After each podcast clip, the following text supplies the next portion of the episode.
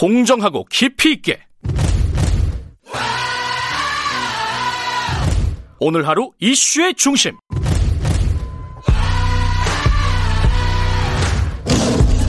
김경래의 최강 시사.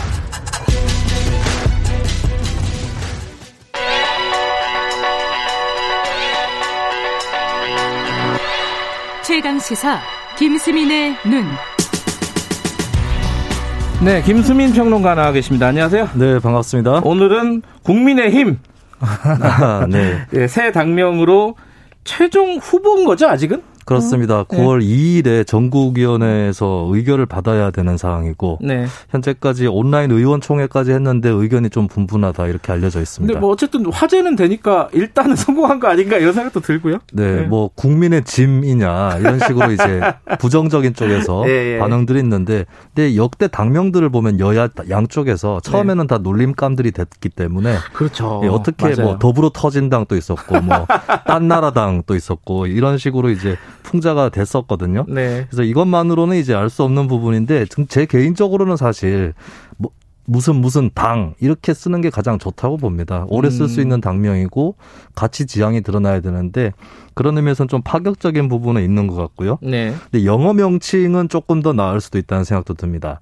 People Power 이렇게. 번역을 할 수가 있는 거거든요. 예. 실제로는 People Power는 아니고 People's Power 이렇게 쓰는 것으로 가닥이 잡히고 있는데 어쨌든 이 국민이라는 말을 쓰기로 한 것이고 또 무슨 음. 무슨 힘이라는 부분이 음. 독특한 거잖아요. 근데 이게 사실 자유한국당이 새누리당에서 이름을 바꾼 것이 자유한국당이었었는데 예. 그때도 보수의 힘으로 하자. 아, 그랬었어요? 그게 유력 후보작이었어요. 오. 예, 그래서 힘이라는 말을 쓰려고 좀 별렀던 사람들이 있는 거 아닌가 아, 이런 생각도 좀. 좋아하는구나.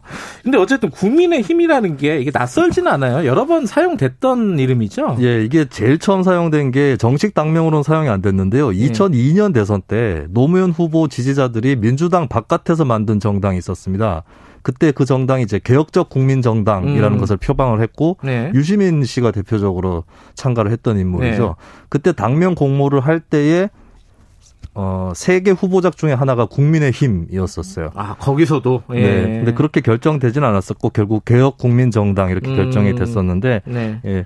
그 힘, 힘이란 이름, 국민의 힘이란 이름이 이제 지금까지 흘러온 것이죠. 음, 지금 이제 그 국민의 힘은 그러면은 원래는 지금 여권에서 사용됐던 이름이라는 거잖아요. 그죠? 그렇습니다. 또 하나 더 있는 게 예. 개혁 국민정당 이후에 예. 노사모 계열 단체가 만들어진 적이 있는데 예. 이좀 어, 정당은 아니고 그렇다고 그냥 사회 단체 수준보다는 더 정치 결사적인 그런 음. 단체였거든요. 네. 이 단체 이름이 국민의 힘이었고 아. 어, 실제로 이 단체의 대표가 현재 정청래 의원입니다. 그래서 어제 정청래 의원이 맞아요. 여기에 대한 또 성명 같은 걸 내놓기도 했었고 네. 얼마 전에 이제 라인 펀드 정관계 의혹으로 구속됐던 이상호 미키루크로 알려져 있는 이상호 전 필명이죠 미키루크는. 예, 네. 이상호 전 위원장이 바로 국민의힘의 공동 대표였었죠. 그랬군요. 그래서 이름을 훔쳐왔다 이렇게 지금 정청래 의원이 그렇죠. 반발하고 있는 거죠.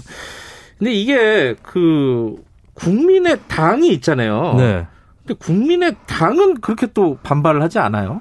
좀 뜻밖이었어요. 저는 국민의힘이란 이름을 듣자마자 네. 야 이거 국민의당에서 들고 일어나겠다. 안철수 대표가. 네, 그렇게 네. 생각했는데 안철수 대표가 유사 유사당명 같지는 않다. 이렇게 굉장히 덤덤하게 얘기를 했습니다. 음. 그 당명을 실제로 정당법상에 유사하게 쓰면 안 되고 이 판단은 선관위가 하게 돼 있는데 네. 분명한 기준을 갖고 있는 건 아니거든요. 예.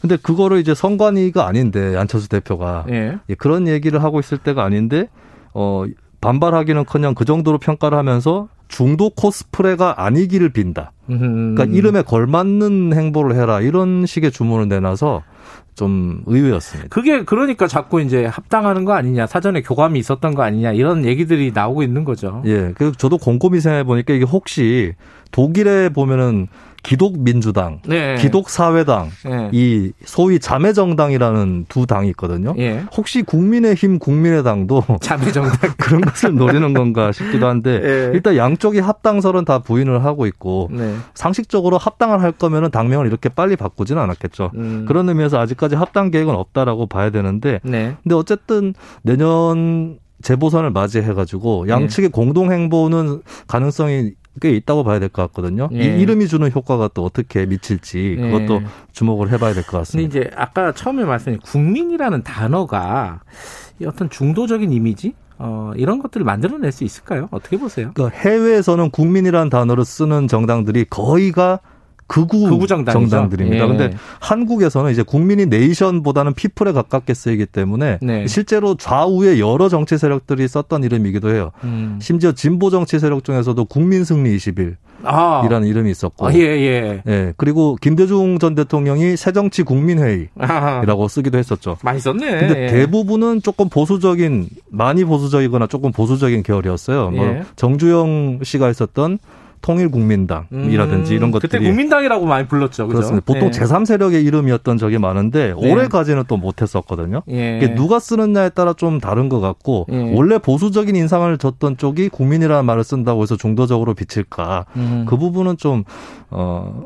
글쎄 미지수인 것 같습니다. 그리고 재밌는 것은 김종인 비대위원장의 조부인 음. 가인 김병로 예, 김병모 대법원장이 정치도 예. 했었는데요. 그때 정치를 하면서 만들었던 1963년도의 정당이 국민의당이었다는 아, 예, 이- 그런 사실도 있습니다. 집안이 국민을 좋아하는군요.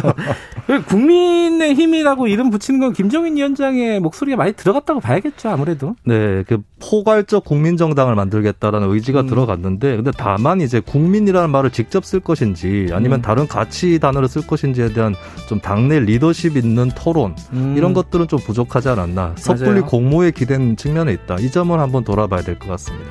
토론하면 뭐 아무것도 안 될 것 같아서 그랬을 수도 있고.